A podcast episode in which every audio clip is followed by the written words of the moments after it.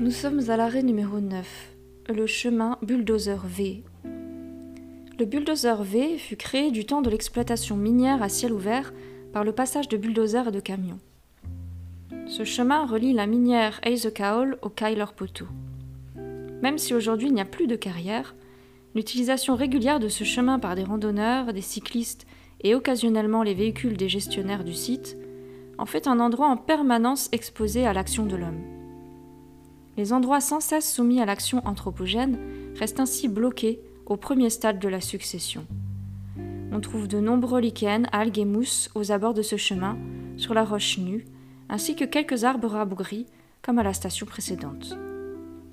On peut trouver tout de même des orchidées le long de chemin, comme par exemple la néotie, ou nid d'oiseau, qui est une orchidée brune, sans feuilles vertes, poussant en général dans des endroits ombragés, des forêts.